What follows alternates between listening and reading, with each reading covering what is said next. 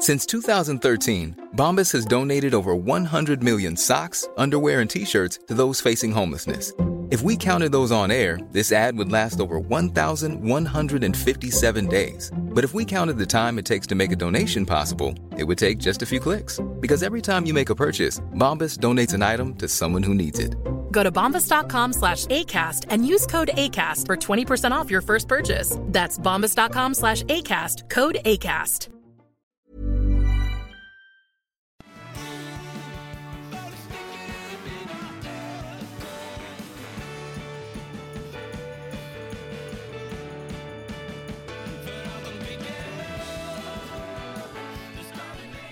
Hjärtligt välkomna till Ekstedt Sport! Och jag sitter här med Matt Strandberg. Hur mår du? Tackar. Jo, jo, tackar som frågar. Jo, jo det känns uh, ja, bra. Det var kul. Vi hade, vi hade som grej under kanske ett års tid att du skulle försöka komma ihåg vad det var för artist och vad låten hette i vår signaturmelodi. Och nu har vi inte frågat det på över ett halvår. Det är dags att fråga igen. Vi, vad, vad vi, hette vi de tar dem ett halvår igen. Han försöker komma undan alltså. Ja, jag vet. Men vad, eh, hur mår du då, Olle? Som Jag var och- bara lite, lite svettig bara. Jag känner som att jag har vallningar. Kommit in i Ja, vi kan väl beröra det direkt att Olle har alltså skurit bort sina ögonlock, eller i alla fall skurit i ögonlocket och lyft dem. Jag tänkte att ögonlock är övervärderat. Det är töntigt att sova med ögonlock. Så jag tänkte det är coolare att sova utan ögonlock. Men du har ju kvar ögonlock. Åh, jag skojar. Ja. Men du har ju varit, du har i alla fall varit skurit i dem. Ja. Och det är på grund, inte på grund av estetiskt, utan på grund av att du... Lite både och. Att om de ramlar ner, Ja. då hade du blivit blind. Då hade jag blivit, det hade varit som Ernst-Hugo Järegård. Han såg ju inte. Han åkte ju ner. Vi pratade om det, vi spelade fotbollsgolf jag och eh, Olle förut. Att om Olle skulle vara fotbollstränare så kunde han varit tränare med Tord Grip och Tom Prahl. För det var också bara två springer.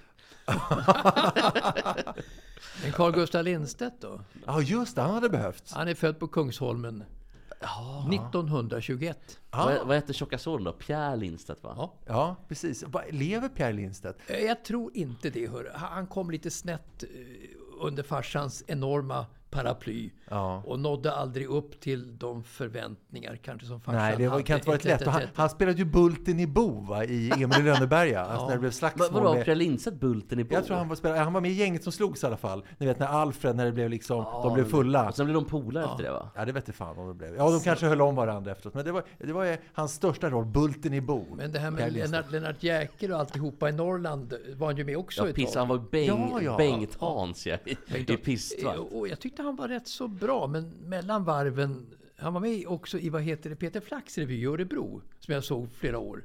Eh, och där var han ju också bra, men skötte sig sämre mellan, mellan uppträdandena. Okej, vi, ja, har, vi, vi har lite info här på Pierre Lindstedt. Han, är, han lever fort, eh, alltjämt. Han är född 15 augusti på Dalarö 1943, mitt under brinnande krig. Och är son till Carl Gustaf Lindstedt och Tully Johansson.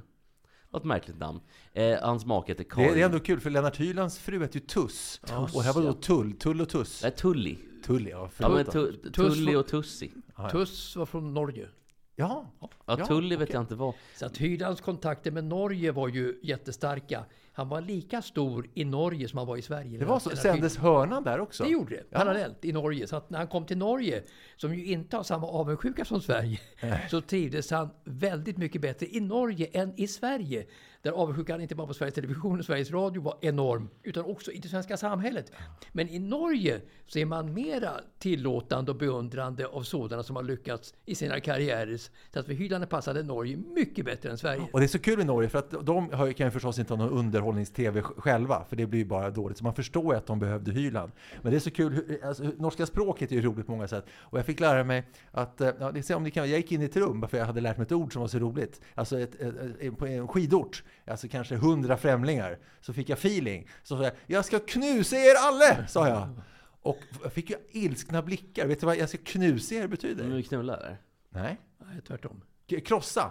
Förgöra. Krossa. Ja, tvärtom. Tvärtom, vad var det? Ja, tvärtom Ja, ja, men alltså, man, krossa och, och, och, och, och, Och ligga då? och ligga, det är ju motsatser kanske. Just det. De är roliga i Norge. Ja, men ska, ska vi lyssna på eh, Kalle Halvarssons eh, rap?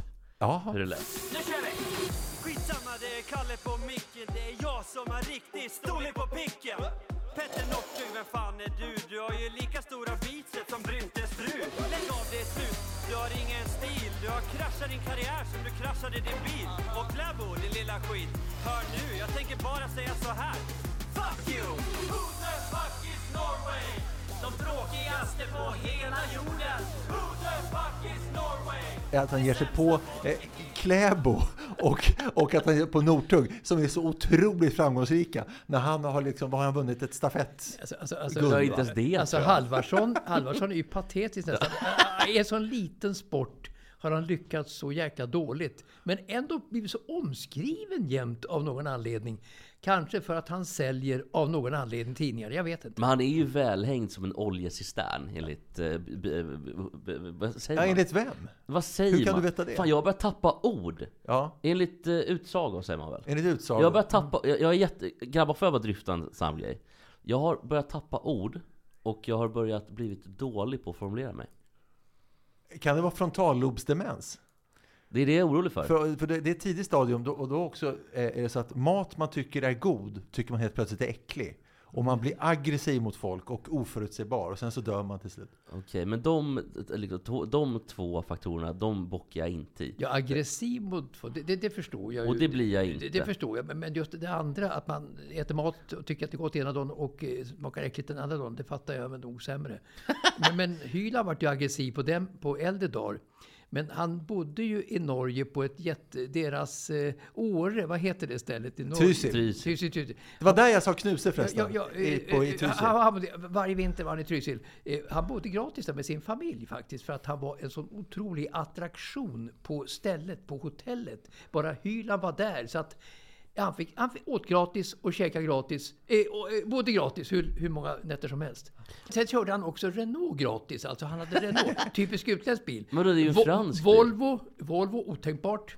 Saab otänkbart, avundsjukan. Men eh, Renault, den franska bilen, värdesatte Hyland som utlänningar Varför vill gör. han inte köra Saab eller Volvo då? Han fick inte den gratis. Ja, han fick det inte grad. Ja, ja, ja. Men Inte, inte ens bensinen kostade. För han fick alltså bensinkort utav, utav Renault, körde gratis. Jaha. De värdesatte honom som person, vilket ju Sverige Och det här med inte- att man var public service-anställd och att man inte ska ta mutor och sådär, det var, det, det var ingenting som var på tapeten inte- på den tiden.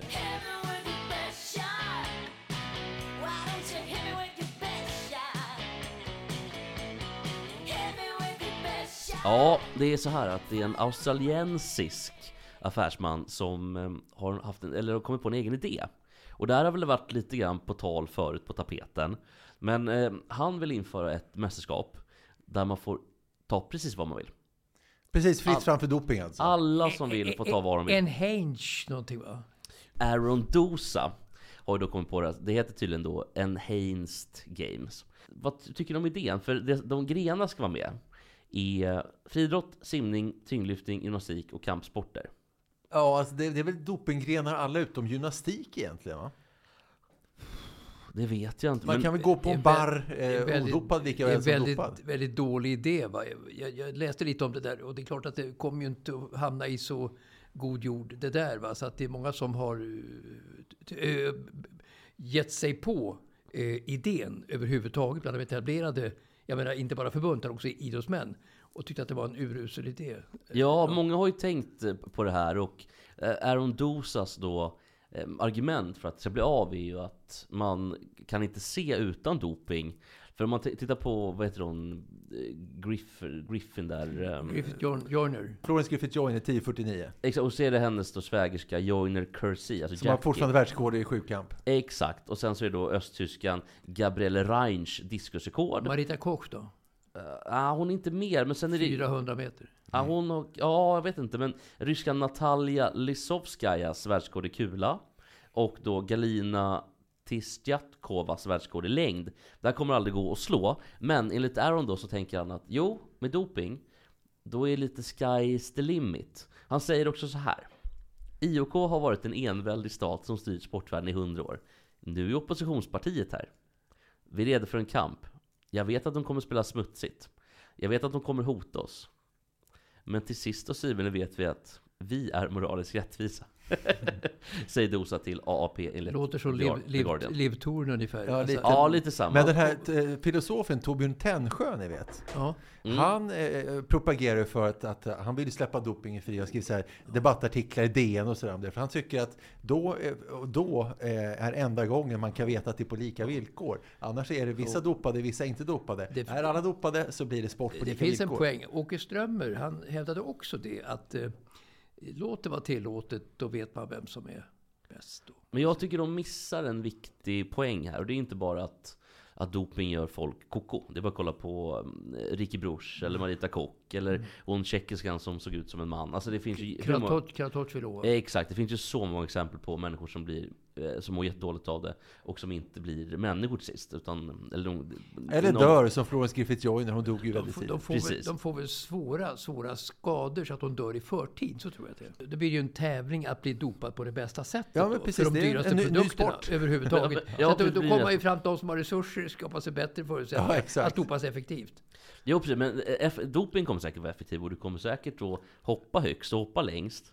Men eh, doping brukar ju, eller har i alla fall hittills, inte varit eh, gynnsam för kroppen. Och det kommer Jag, har, en- jag har en kompis som just nu cyklar i Estland. eh, Cyklar från Tallinn till Pärnu. Han träffade på en igår, eh, ute och drack bärs. Då sa de att vi i Estland är inte så bra på så många saker. Deras nationalsport förresten, det är att sitta på en, jag vet inte vad det heter, att sitta på en gunga och gunga så högt så att man slår volter sen. Jättekonstig sport. Men de är ju, eh, han sa så här, eh, i övrigt så har vi bara dopade längdskidåkare, till exempel Raoul Olle, Jack med. Och så har vi dopade tiokampare. Till exempel han, vad heter Erkin Ol, va, som hade världsrekordet ett tag. Det var det enda de har, utöver den här gungsporten. det är ändå men, men, självinsikt. men att gunga på en gunga och liksom hela varvet runt låter ju väldigt otrevligt tycker jag. Ja, alltså men- då, Välkommen Estlands nationalsport. Ja, men du, du, du gungar och gungar och gungar och gungar. Det, det är liksom en mardröm tyckte jag när man gungade. Att bara man inte kommer för högt då, så att man liksom hela varvet Jo, men de kör hela varvet runt. Och sen, Ja, men- sen ska man komma så högt som Men möjligt. vad, vad, vad, vad, vad läskigt. Ja, jätteläskigt. Alltså det, det- det står så här på Sports in Estonia, det är inte på Wikipedia. Eh, Kicking då. Just det. Uh, it's a sport invented in Estonia by Ado Kosk in 1993. Eh, I eh, då eh, Estland så menas kik en swing eller en, eh, vad blir det, en volt eller en, man svingar sig. Målet är att passera över, vad är over the spindle då? Ja, men de ska komma så högt som möjligt. Tänk Alltså, dig motsvarande att någon går det här, Över- vad heter det, li, limbo, eh, när man ska gå under någonting. Ja, nu ska man upp. Det här är tvärtom.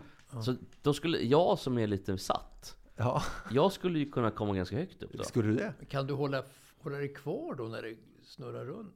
Då kan du sitta där uppe med din frontallobsdemens och Ja, njuta då- då- då- av Ja, tänk om jag glömmer bort hur man svingar. Så tappar man tappar taget helt enkelt.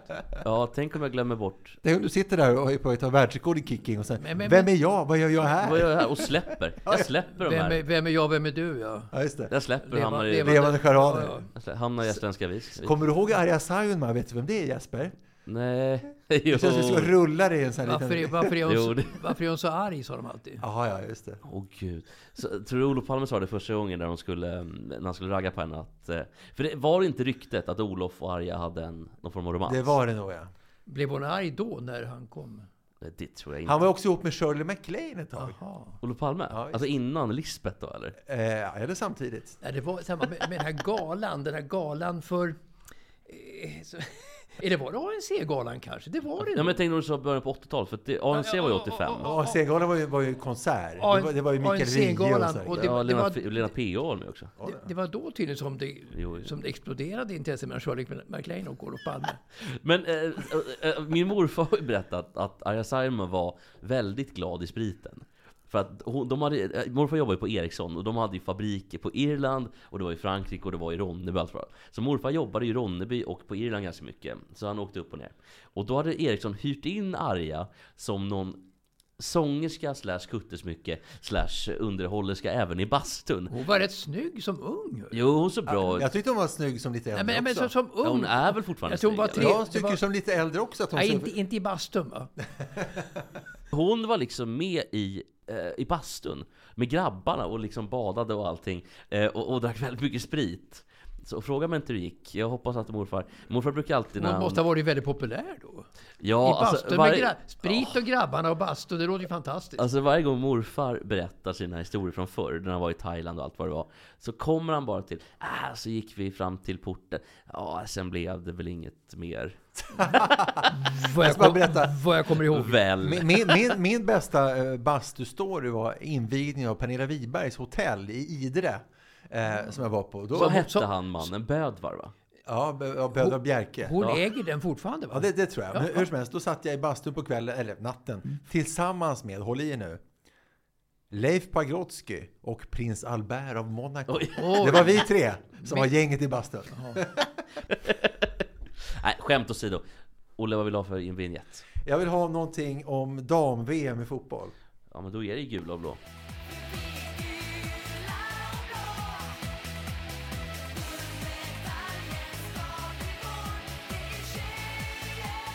Ja, det är ett par veckor kvar bara nu till dam-VM i fotboll. Känner ni pulsen? Eh, nej. Jag måste säga att det, det gör jag inte. Nej. Eh, Det är lätt att tro, tyckte jag åtminstone, att det då blir 23 spelare som blir i truppen. Eh, Och så några ledare som drar iväg till Australien och Nya Zeeland där VM ska vara. Då tänkte jag kanske en förbundskapten, assisterande förbundskapten, läkare kan man ju tänka sig, massör, kanske materialare. Då tänkte jag kanske 23 spelare plus 6 pers kanske.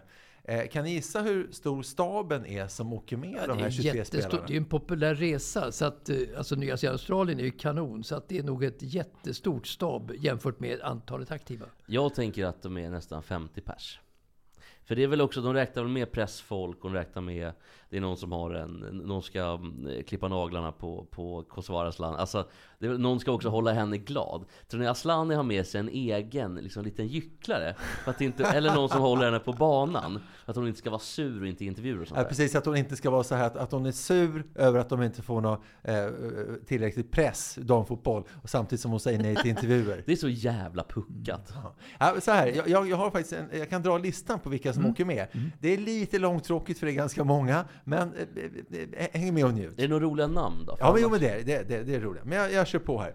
Det är då förstås eh, eh, det är Peter eh, Gerhardsson, förbundskapten. Eh, Magnus Wikman, assisterande förbundskapten. Victoria Sandell, tränare. Leif Troedsson, målvaktstränare. Anders Eriksson, analytiker. Niklas Egnell, bevakare. René Sigers, bevakare. Homan Ebrami, läkare. Mats Börjesson, läkare. Saders Beshimam, läkare. Pontus Ekblom, fysiolog. Rasmus Liljeblad, fotbollspsykologisk rådgivare. Annika Näsmark, fysioterapeut. Kristina Forsblom, fysioterapeut. Martin Bergqvist, fysioterapeut. Jenny Larsson, fysioterapeut. Jens T Andersson, landslagschef. Marika Domanski Lyfors, landslagschef. Eh, Magnus Andersson, koordinator. Stefan Dejemy, säkerhetsansvarig. Jessica Karlsson, materialansvarig. Sara Tunebro, material. Eh, Peter Loxvi, material. Fredrik Madestam, pressansvarig. Jessica Kjellin, pressansvarig. Eh, Johan Veganic, sociala medier. Anna Molainen, fotograf. Johan Linneborg, IT-ansvarig. Ulrika Andersson, kock. Dick Broström, kock. Sara Pettersson, partnerrepresentant. Och Anders Goding, partnerrepresentant. Hur är det möjligt? Det, det är alltså rent groteskt. Det måste vara rekord.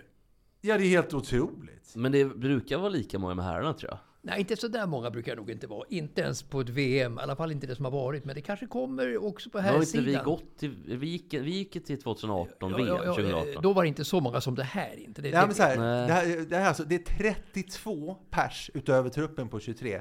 Eh, varför är de så många? Ja, det är en populär resa tror jag. Många vill åka med och det är väl en, en, en sak man har sett fram emot väldigt länge. Att få komma till andra sidan och, och alltihopa. Så att, eh, Men har förbundet med obegränsade resurser, så de som säger åker med så får de åka med eller? Nej, men de, har, de har väl jobbat på det här i så många år, att ko- komma med till, på den här resan kan jag tänka mig. Och att det har lagts undan medel och det. Men det låter ju som att eh, de har mycket pengar som helst i damfotboll Ja, i så fall. hur, hur viktigt är det med en stor stab Jesper, du som kan saker? Det är väl viktigt för, för att undvika alla fallgropar och, och um, sä, säkra upp helt enkelt om det händer någonting. Att ge helt enkelt bästa förutsättningarna för... Men liksom bara, för laget. bara kock liksom. Alltså måste man ha en kock om man kommer till Ja, Australien två och Nya kockar. Zeeland? Eh, Alltså de har ju samma, om inte bättre, hygien än vad vi har i Sverige. Det större hyr de inte ett stort komplex då och så ha utan kock? Alltså, de går inte på restaurang utan det ska vara specialkost och... det måste ju vara något sånt. Det, det är nog större risk att bli sjuk i Sverige tror jag än att bli sjuk där på Men om, om vi går till de eh, största framgångarna som svenska fotbollslandslag har haft. Eh, Herr-VM 58, herr-VM 94 och dam-EM 84. Hur stora var staberna då? Jag vänder mig till Mats. Alltså, det var ju alltså, otroligt nedbantat. Att Tänk på damernas 84 då med Pia Sundhag och alltihopa, och finalen mot England. 84 var ju Pia då- materialare då- också. då- Då, då kan det inte ha varit många mer än förbundskaptenen, assisterande förbundskaptenen och kanske någon, eh, ah, eventuellt någon läkare. Ja, och 94 då? Eh, Sverige 94. Ja. Eh, ja, det var inte alls många. Jag menar, jag följde det intensivt, eh, VM 94 och det. Eh, Så att det var kanske, det var inte ens hälften av det här gänget som var med då. Så att jag vet inte, det, det, Nej, det, det, det var väl typ Tord Grip som hängde med? Ja, ja, Mats 94, Anders Limpar var både materialare och sociala medier-ansvarig. Ja, just det. Han satt på bänken. Tänk sig Limpar satt och la ut med någon rackig att, uppkoppling och han, dator. att, han, att Limpan inte behövde psykologisk hjälp efter det, under det mästerskapet är ett, ett mysterium faktiskt. Precis. Ha, ha, ha, han grejade tydligen, hoppade in de sista minuterna mot Bulgarien. Trots att han då blivit av Tommy Svensson totalt tillplattad psykiskt. Han hade tänkt åka hem, har han berättat. Men eh, Claes Ingesson, som var hans rumskompis, eh, övertalade honom att stanna. Det går ju rykten om att, som att Anders Limpar korrekturläste de här dikterna Tommy Svensson gjorde. Det är alltså tre läkare med ett lag på 23 spelare i truppen. Det blir alltså en läkare på tre, eller det blir en läkare på sju och en halv spelare. Alltså hur sjuka kan spelarna bli? Men de har väl olika kompetens då eller? Ja, ja kanske allmänläkare. Och sen så är det fyra fysioterapeuter. Vet ni ens vad fysioterapeuter är för någonting? Ja, men typ sjukgymnaster Det är exakt, precis. Det är. Det är Kalle då, min. Kalle min som gifte sig, Ja. jag berättade om Gotland. Han är ju, han och hans fru Karo då, är sjuk eller fysioterapeuter. Ja, och, och sen så... eh, Jätteduktiga. Så fysiolog, en fysiolog på det, vad gör en fysiolog då? Mäter kanske eventuellt eh, lungkapaciteten, eh, eventuellt. Delvis säkert. Jag säger så här, jag, nu läser jag till. Jobbar med vilka faktorer och organ som samverkar för att organismens eller kroppens egenskaper, som till exempel temperatur, hålls på en jämn och frisk nivå. De Och så- springer på ett rullband kanske, kollar, kollar Ja, men hjärt, hjärt, hjärtfrekvensen. Ja, men, det, men 58 hade vi ingen sån, och Tord Grip hade ju ingen sån. Nej, det, var- det var 94. enklare förr. Det är alltid krångligare nu brukar jag säga. Ja, och så, och så var det också en, Nacka med en pulsklocka. Sprängde pulsklockan.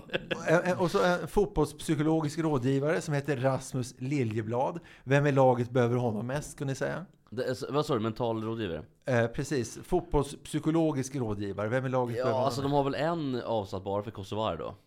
Ja, Det naturligtvis. jag, antar, jag antar att Caroline Seger ligger rätt Du är till. precis där, för det var han som tröstade Seger efter att hon missade straffen i OS-finalen mot Kanada. Men det måste jag, där fick till och med jag, som är ganska hårdnackad av mig, eh, fick otroliga eh, liksom, faderskänslor för Caroline Seger.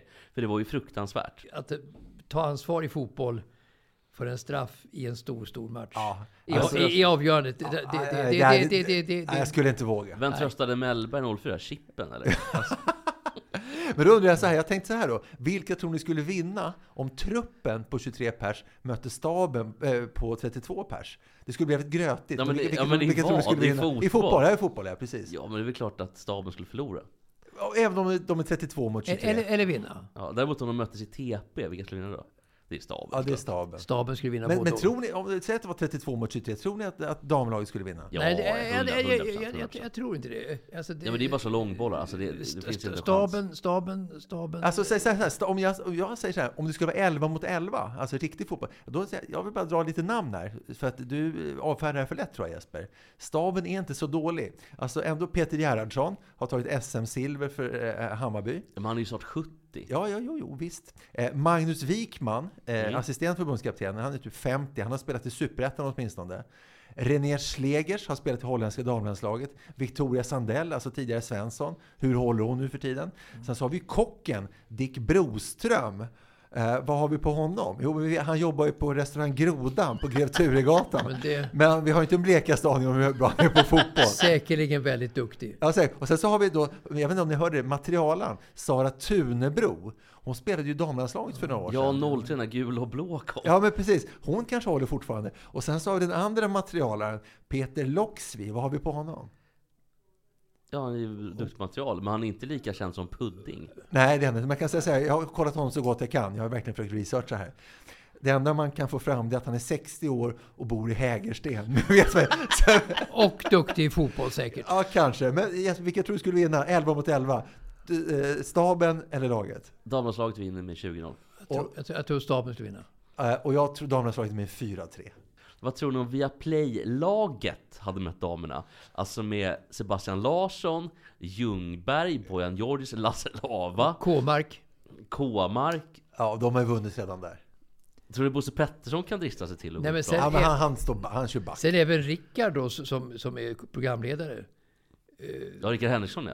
Ja, Också och Ma- jätteduktig. Ja, han Martin spelar Åslund. Allsvenskan. Martin Ja, Åslund. men fan, de är en hel sjua ju som har spelat i Allsvenskan, så att de krossar ju. de, alltså, de vinner med 20-0. Ja. Det tror jag. Okej. Men ja, eh, via Play-laget mot staben i damlandslaget. Men fy, fyra de- gubbar bara Ja, mot, mot 45. Ja, precis. De är sju stycken i Viaplay-laget mot 32 i staben. Ja, det Då, går. då vinner ändå, vi har playlag med 4-3. S- s- Efter sadden då. Ja, men Det han, var ju Sadde, han, han, han, han, kocken på grodan avgör. Ja, för, eh, golden goal. Ja. Vad hette han? Lo- Lox? Nej, Peter, det, Peter Loxford. nej, det var materialaren som hette De inför golden goal just då faktiskt. Ja, vad heter han? Dick Broström, kan jag heta det? Det, vilket minne du har! Du har inte alls frontalobsdemens. Du minns att han hette Dick Broström. Det är helt Vet du otroligt. det börjar också komma tillbaka, alltså orden börjar komma tillbaka Ja. till mig. Gud, grattis! Bra, Dick. Broström, kocken.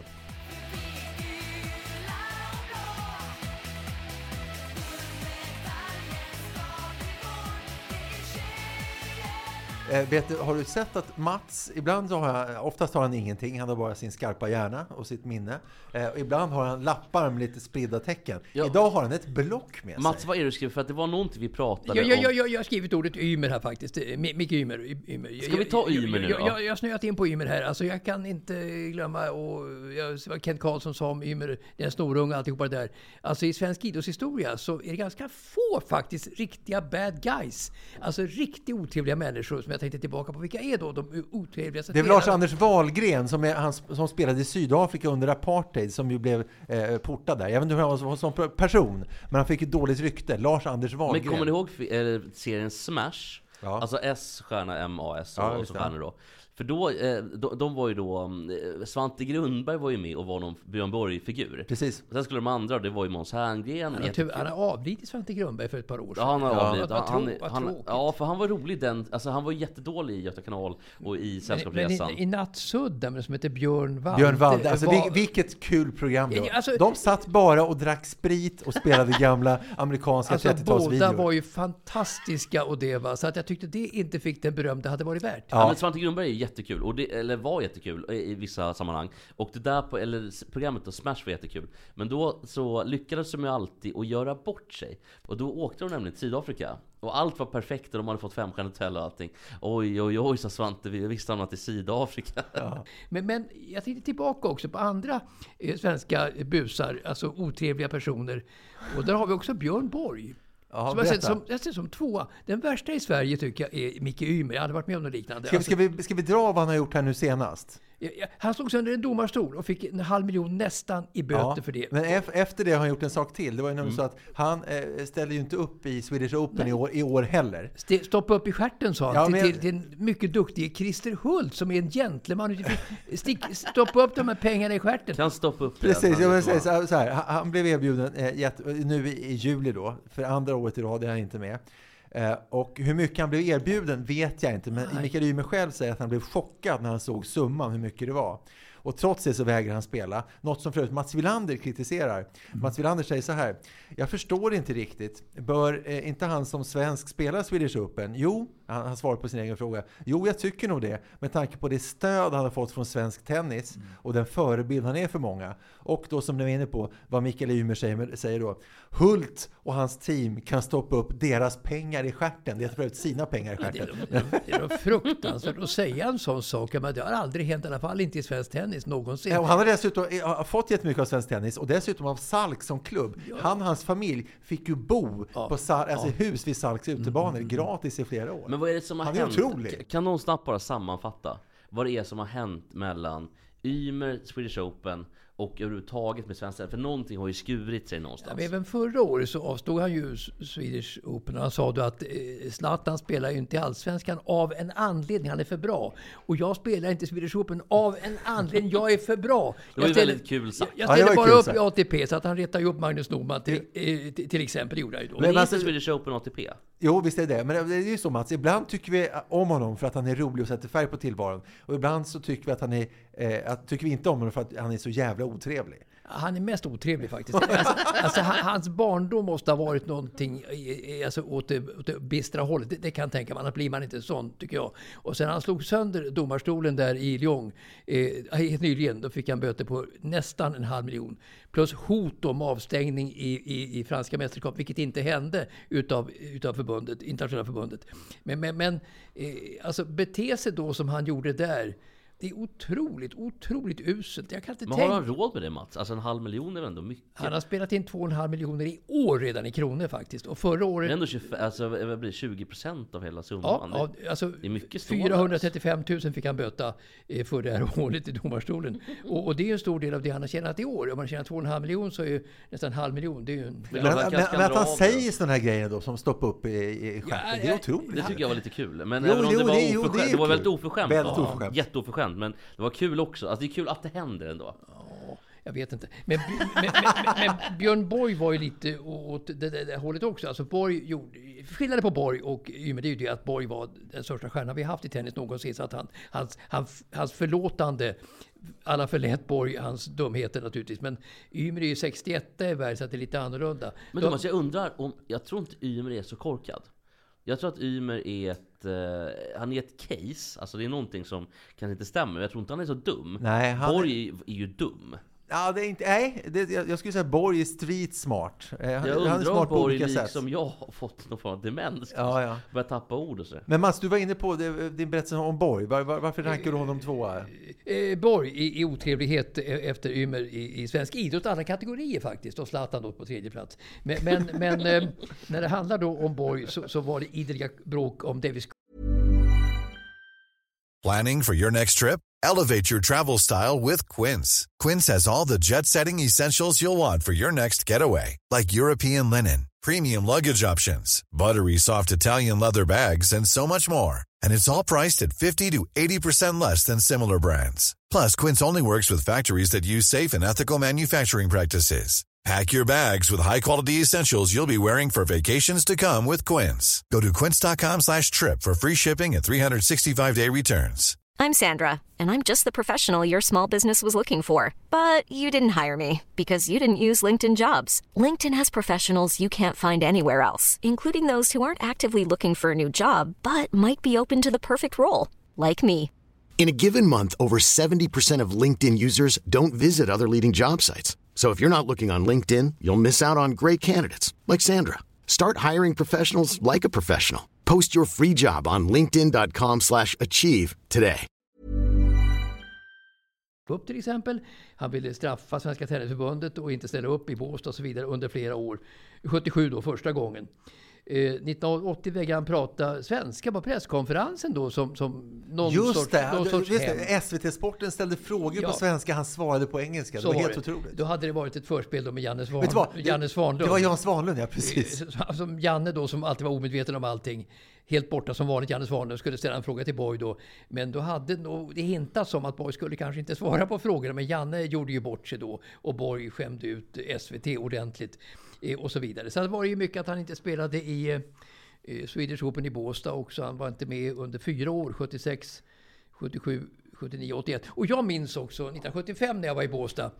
Då, då när Borg var väldigt ung, 75, då, då spelade han på Thomas Kock ifrån Brasilien. Och det var återigen då en boll som en domare eh, dömde ut från Borg och som kanske var inne, kanske inte var inne.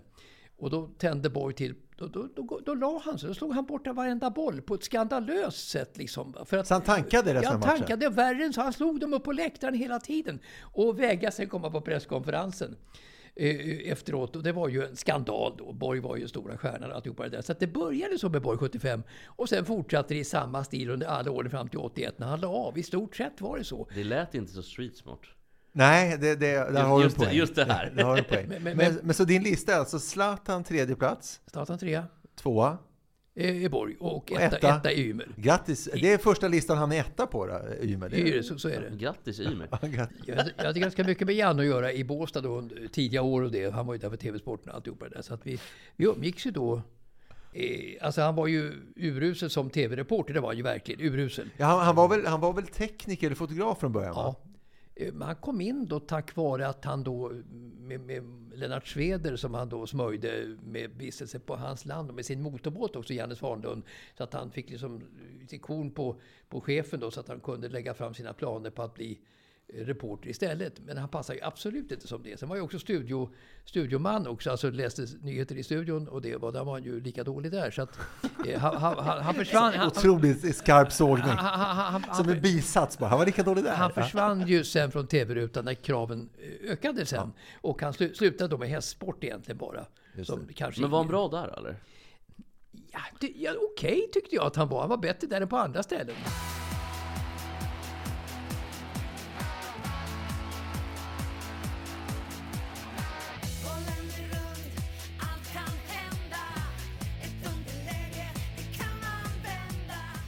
Eh, alltså, eh, Björn Borg tvåa på Mats lista och nu ska vi komma till mer, mer till Björn Borg. Men vi, för, för Wimbledon drar igång nu. Mats, vem är favorit skulle du säga?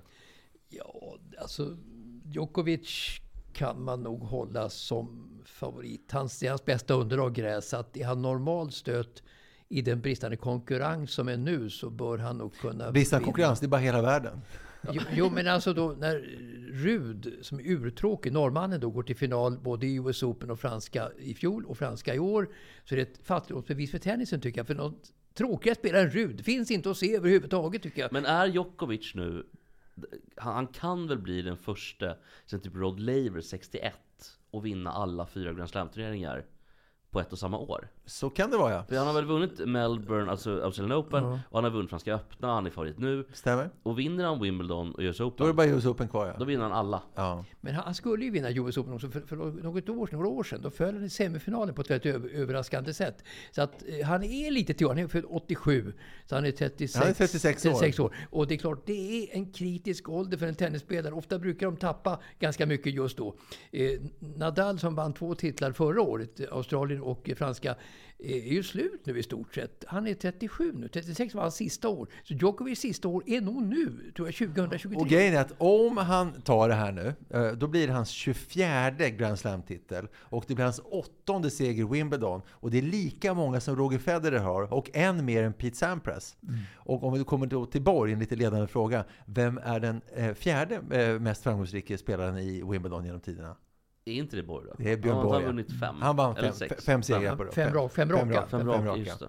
Och som en hyllning till Björn Borg så kommer här två helt sanna anekdoter om Björn Borg och en bonusanekdot om Mats Wilander. Och jag tycker att ni ska få betygsätta de här. Mm. Och de här har jag fått till mig i veckan av en, man kan kalla det min deep throat. Eh, Jag kommer naturligtvis inte avslöja vem det är, men det är en, det är en ATP-spelare på touren. Är det bättre än min lilla Fischer-anekdot? Det kan man säga. Eh, Alla tre är bättre än din hela Fischer-anekdot. Eh, Jag är så dålig på anekdoter alltså. Och eh, eh, alla är alltså från första hands, det är förstahandskälla på allihopa. Och är ni beredda? Ni ska få bedöma de här då. Det är tre stycken. Två Björn Borg, en Mats Wilander. Jag börjar, nummer ett. Eh, kommer ni ihåg eh, när Björn Borg åkte ur US Open? Han förlorade finalen mot McEnroe 1981. Mats, du var du där? Eller? Jag var där. Du var där? Jag minns inte. Nej, vi, vi, vi- visst gick han bara därifrån, supersur? Kan du berätta hur det gick det till när han Ja, förlorade? alltså han, han, eh, jag förföljde nog Borg då för att det var bråttom med en intervju, kommer jag ihåg, efteråt då. Jag hade ju en bra relation med Borg med ett undantag från 1980, men då 81 var den bra igen. Så jag förföljde honom då. Och han gick ju genom de här sponsortälten, kommer jag ihåg, för att snabbt komma till omklädningsrummet och så bara slänga, ta på sig kläderna, inte på, ta kläderna i handen och in i bilen på parkeringen. Men jag kommer ihåg ändå vilken, vilken stor, eh, hur amerikanerna eh, värdesatte Borg när han var på från arenan fast han hade förlorat mot McEnroe. Så var det otroliga applåder och folk ställde sig upp ge vakt för Borg när han passerade det där området. Med sponsorer kommer jag ihåg. Så att det var ändå trots förlusten eh, en hyllning till, till Borg där. Men så försvann han jättesnabbt från parkeringen med bilen och försvann iväg. Han försvann och ingen vet vad han gjorde förrän nu. Nämligen så att vad han gjorde, han drog till en restaurang och eh, gick och satte sig och beställde. Kan ni gissa vad, vad Björn Borg beställde efter förlusten mot McEnroe i finalen i US Open 1981? En stor stark. Du är på rä- rätt väg. Jag tänker att det är ett glas mjölk. Nej, så här är det. Och nu är det citat.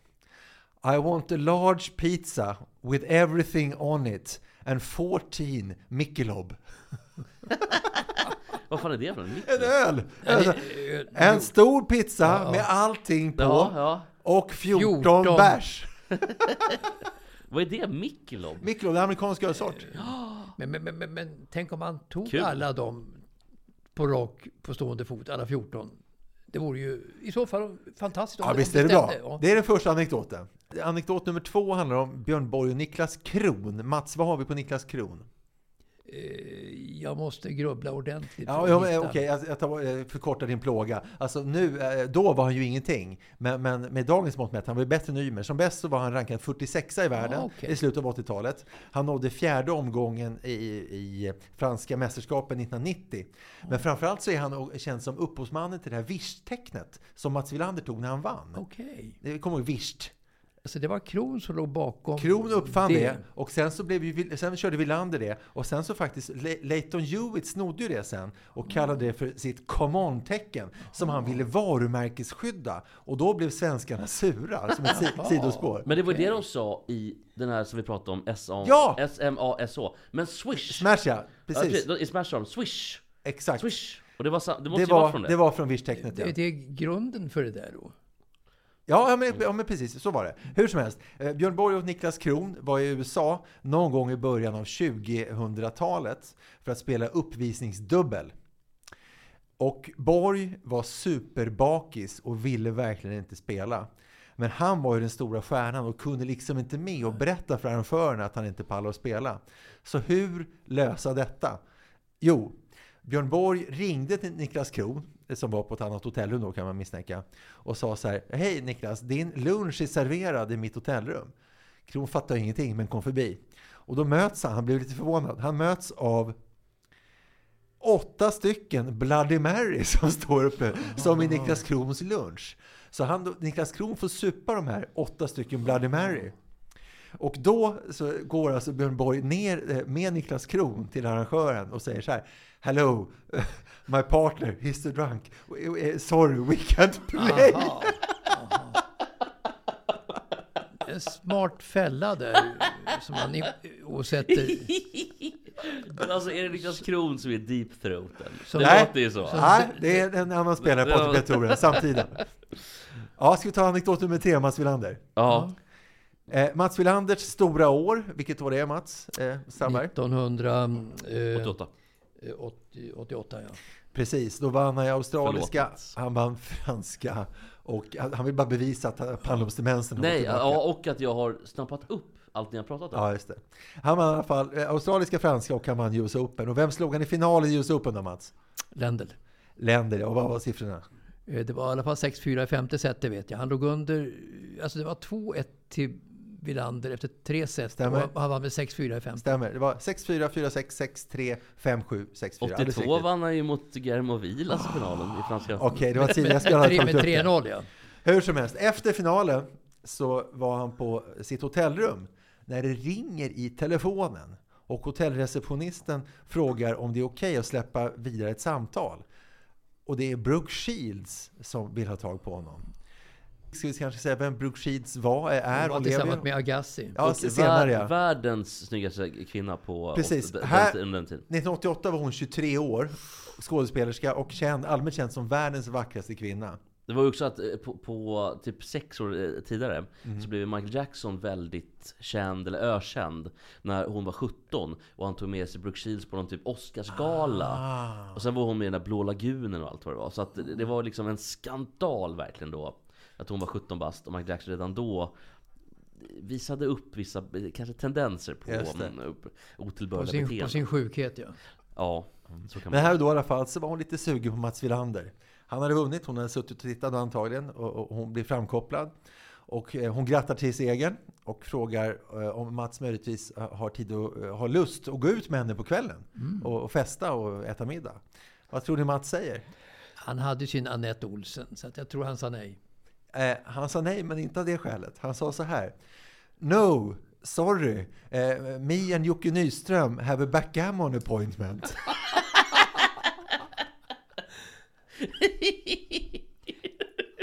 Han kanske hade menat Annette i alla fall då.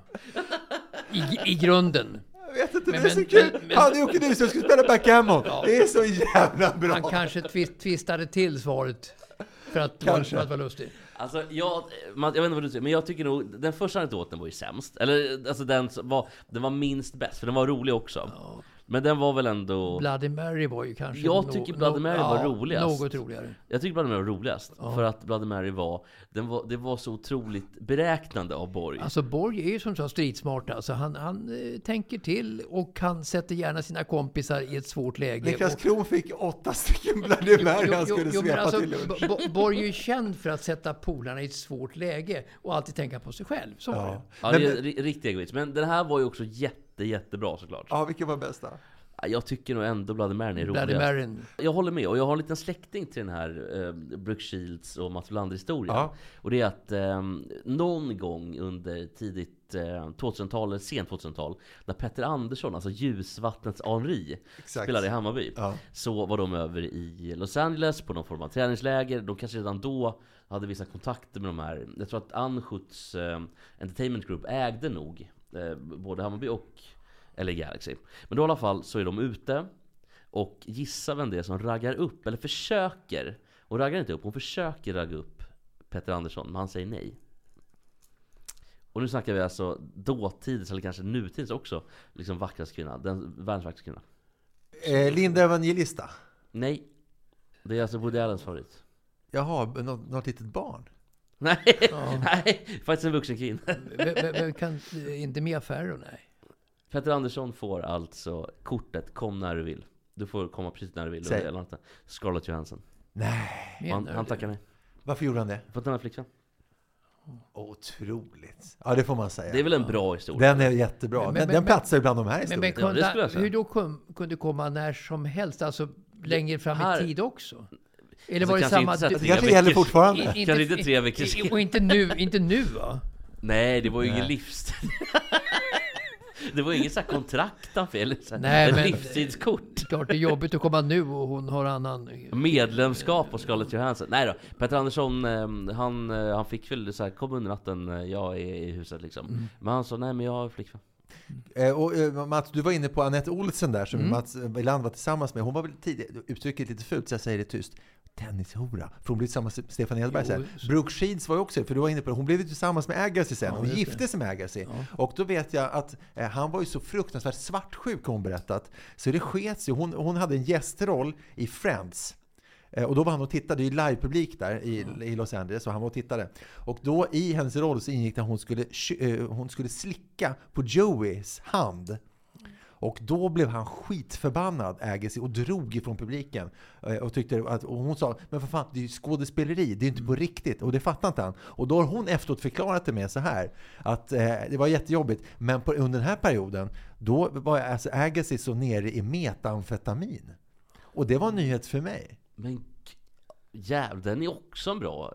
Ja. Eller anekdot var väl den är ju inte, Det är ju mörkt såklart. Ja, Men eh, alltså Agassi då, eh, världsetta, metamfetaminist och perukbärare. precis. Det är tre epitet. Och han bröt också det här att man ska bära vitt i Wimbledon. Det gjorde han ju inte. Ja, men vi, vi, vi, han, han, han, han, han agerade på ett sånt sätt att han var en born, eller bor, boren, en boren världsstjärna i sitt sätt att vara också. Eh, överhuvudtaget också, också utanför, utanför banan.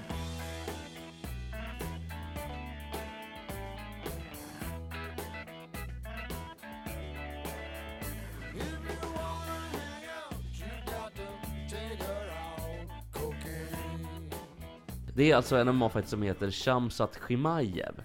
Ja, han som då är, eh, sägs vara Sveriges bästa MMA-fighter. Och Han verkar ju superbra, men han är ju kompis med Kadyrov och han är kompis med Zlatan. Ingen jag vill vara kompis med. Nej, och framförallt vill man ju inte vara kompis med Kadyrov kanske. För Zlatan bygger ju inte fängelser och Nej, ligger med men- brudar för att Men de... typiskt Zlatan har så dålig koll. Så han, Zlatan älskar att vara på samma bild som den här. Ja, och så älskar han också Djokovic och. Zlatan dras ju till sådana här killar som eh, Olof Mellberg och Chippen, Chippen Wilhelmsson. De gjorde uppror mot Lagerbäck. Det var typiskt att de tre Ja. stack ut från det normalsvenska Men kul också att, överhuvudtaget. att, att, eh, Kadyrov, Chimaev och Mellberg och... Och Chippen Wilhelmsson. de fyra, de fyra badasses. Ja, verkligen. Chippen. Chippen bara kom med på ett hörn. Men Chippen och Mellberg, de eh, gjorde ju världens avbön också. Bad om ursäkt och hade jättedåligt samvete. Zlatan sket ju där. Men i alla fall, Chimaev. Han är ju jättepolare med Kadyrov.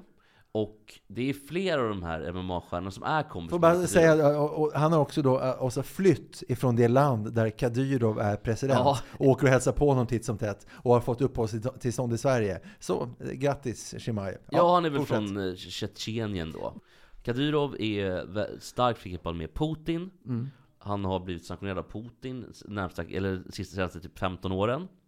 Eh, borde Chimaev överhuvudtaget eh, få fightas i UFC? Det är klart han inte borde. Det borde väl vara exakt samma regler för honom som det är för fotbollsspelare, hockeyspelare och andra idrottare? Det är en jättesvår fråga. Alltså, det är klart att det, det, det är ju helt fel att han, att, han, att, han, att han gör det naturligtvis. Då. Men där, alltså, eh, jag vet inte hur reglerna är i i det, i det sammanhanget. Det finns väl inga riktiga regler i, i MMA runt omkring det, skulle jag tro. Men det är men väl djungelns lag. Nej men det är klart, UFC är ju en, eh, en liksom genomrutten organisation. Oh, ja. Och han Dana White då, som är stor, eh, som är despoten och den personen som styr UFC. Eh, han åkte ju dit, eller åkte inte dit tror jag inte han gjorde, för jag tror inte det blev någonting polissak. Men det finns ju bilder när han slår sin fru på, med öppen handflata på, um, typ i Mexiko. Så att det är ingen bra organisation överlag. Och de här killarna som håller på med det här med Nate Diaz, Nick Diaz, alltså tråkiga killar. Jo, men du slår John din, Jones. slår din fru. Jag menar, vad fasiken, det är väl ingen som bryr sig om det i UFC inte? Nej, det skiter de i tror jag. Alltså fullständigt. Och det är ju för alltså, Så UFC är ju, jag, ty- jag kan tycka att det är ganska kul med MMA. Det är kul att kolla på. Det är faktiskt kul. Ja. Men alla som håller på i princip med MMA, det är ju inga bra killar. Och de är också dopade så de skulle kunna vara med i den här turneringen du pratade om tidigare. Alltså John Jones som åkte dit flera gånger och Ja, ja, kokain precis. och allt vad det Alltså, vi, vi pratar ju då om, om eh, fruktansvärda killar, alltså killar som är besvärliga som, som Ymer och Björn Borg. Men, men, men, och, och, och Zlatan då, 1, 2, 3. Men, men, alltså de här grabbarna som vi pratar om i UFC, de går ju in på den listan bombsäkert. Ja, de är väl nästan värre skulle jag säga än vad... Ä- Än Björn Borg. Ja, nej. Ma- Mats, Mats, ser, Mats- ser ut som ett frågetecken. Menar du att någon kan vara värre än Björn Borg, säger Mats. Jag har ju med mig mitt block och allt. Ja, du har ju en till grej Olle, eller hur? Ja, visst har jag det. Och då Vad vill du handlar, ha för något? ja, då handlar det om idrottskläder.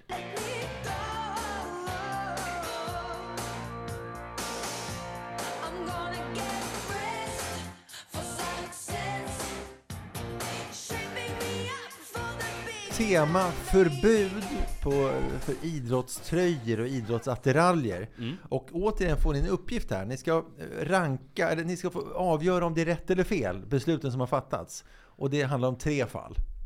Är ni med? Mm. Är ni med på leken? Ja, Ja, vad bra. Eh, italienska parlamentet och det italienska fotbollsförbundet skrev i veckan under ett avtal som innebär att matchtröjor med nummer 88 förbjuds i italiensk fotboll. Kan ni gissa varför?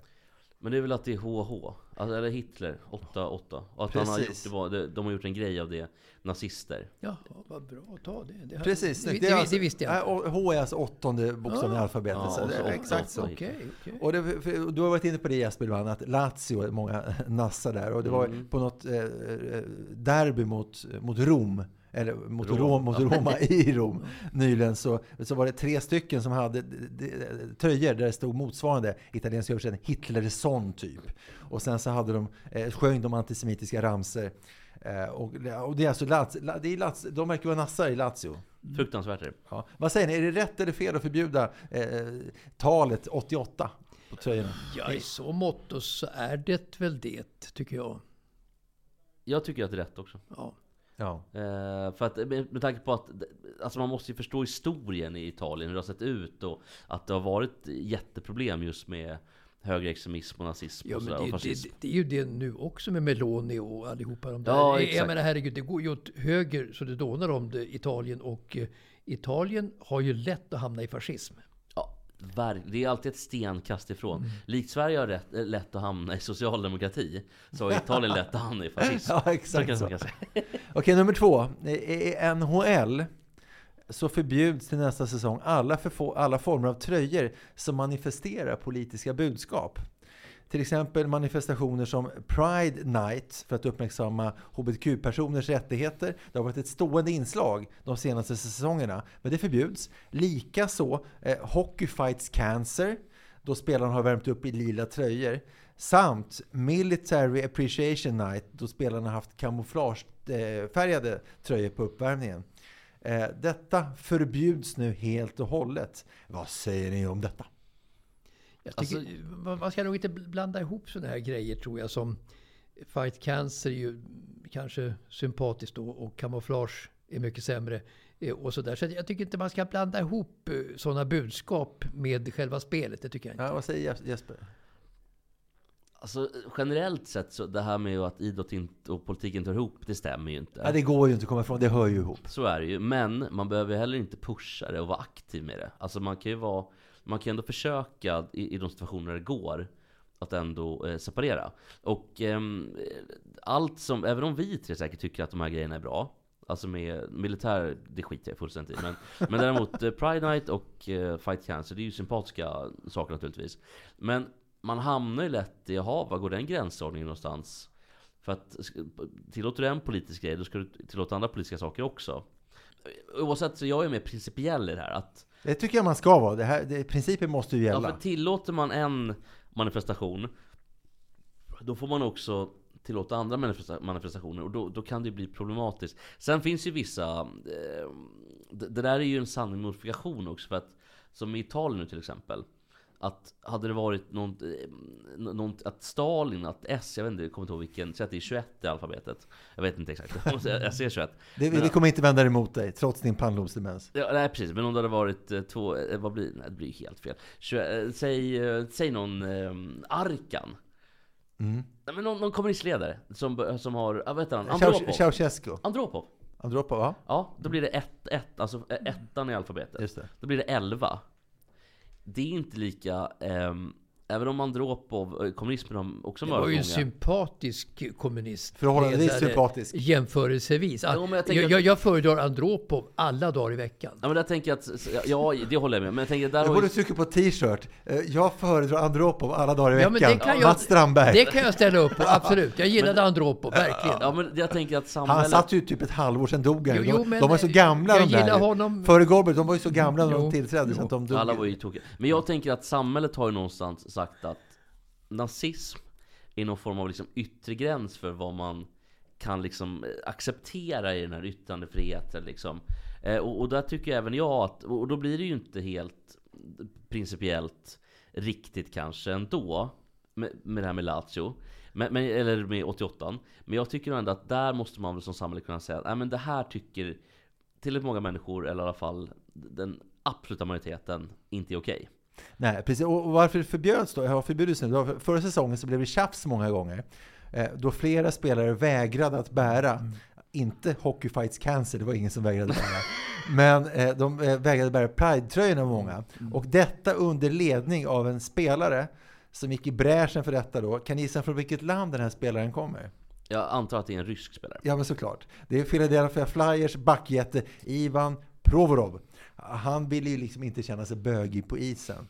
Nej, men det tror jag i hockeyn är en annan kultur än i övriga samhället också. Och att avstå är ju kanske inte ett ställningstagande som är så kontroversiellt. Att avstå de här tre sakerna istället på en hockeyarena skulle jag föredra. Ja, För- men exakt. Det, blir en, och då hade alltså NHL-basen, som, vad länge han har suttit nu. Vänta, är det Gary Bettman? Ja, precis. Ja, precis. Han har suttit jättelänge. Han har beslutat att, att, att allt förbjuds.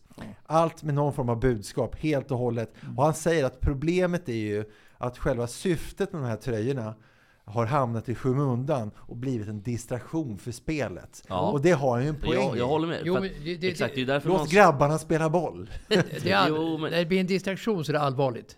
Men då kommer nummer tre här. Frågan vad vi tycker om det. Och då kommer vi till dam-VM i fotboll.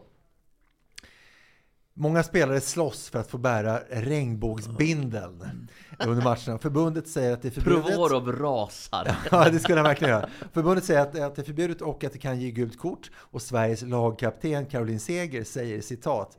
Jag är redo att ta ett gult kort för att få bära regnbågsbinden. Och när hon då får fråga dem hur de ska göra om hon får gult kort, då tycker hon att, att hon är skitsmart. För då lämnar jag bara över kaptensbinden, alltså regnbågsbinden, till nästa spelare. Så får den gult och sen får nästa spelare eh, kaptensbinden eh, eh, gult. Och jag är inte ett dugg orolig, jag har lösningar för detta. Men det här förutsätter då att domaren inte är redo att ge alla gult kort hela tiden. För då blir det ju hela truppen gult kort och sen blir det rött kort. Vad säger ni om Caroline Segers resonemang? Det är så otroligt svenskt liksom. Men det finns en naivitet där och en, en barnslighet. För det är ungefär som att jag ska minsann få bära läderjacka ikväll. Jag skiter i vad mamma och pappa har sagt. Det är lite den varianten. Ja. Fan, lite sådär liksom. Eh, tänk till lite nu. Lite Eh, känsla för feeling saknas. Ja, lite så. Eller om, omdöme kanske.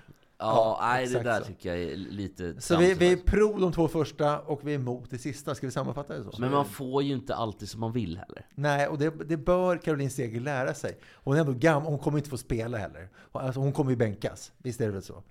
Ja, det kan, jag kan inte tänka mig någonting annat. Hon är väl lite mer som, hon är väl mer som en form av Granqvist-figur. Ja, är det maskot? Jag, skulle, det, jag, vet, jag vet att du gillar Janne sådär Mats, men var inte det skandal att Granqvist fick åka med Jag, jag, på, på det här EMet som var? Verk, verkligen, verkligen var det så. Det var så konstigt bara. Ja, det var konstigt. Det var ett, det var ett felsteg av Janne. Dåligt omdöme av Janne. Det var det. Och vi är ju lite sponsrade också. Är vi det? Ja, Happy Golfer. Jag berätta. Nej, men Happy Golfer är ett företag som eh, har sin verksamhet ute i, eh, på Grödinge. Och där kan man spela, eh, spela golf, ha trevligt. Vi hade till exempel ett event då med vår, det vi hette förut. Alltså syster, eller podden man ska säga, Gott Snack. Så Gott, snack, Gott Snack hade en golf ute på Happy Golf. Jag tänker att vi också ska ha det. En Ericsson Sport-golf.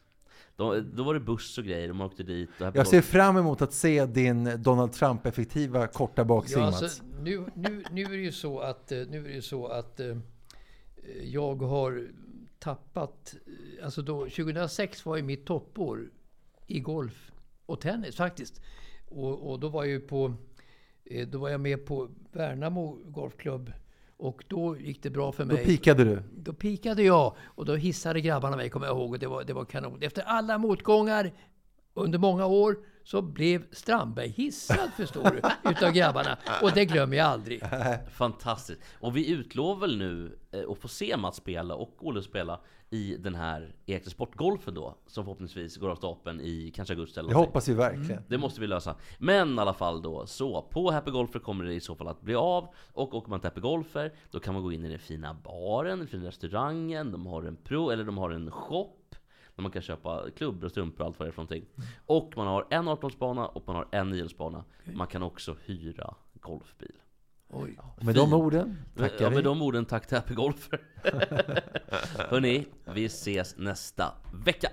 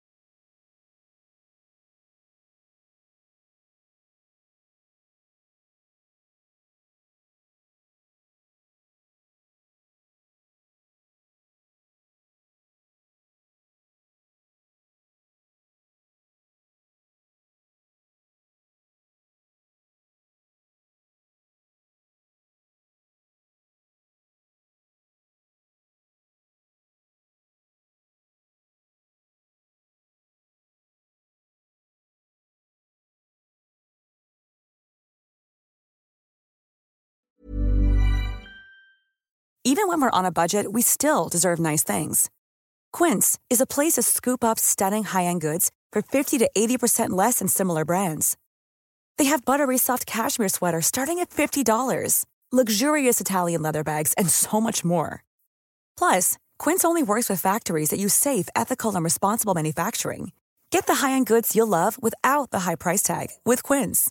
Go to quince.com slash style for free shipping and 365-day returns.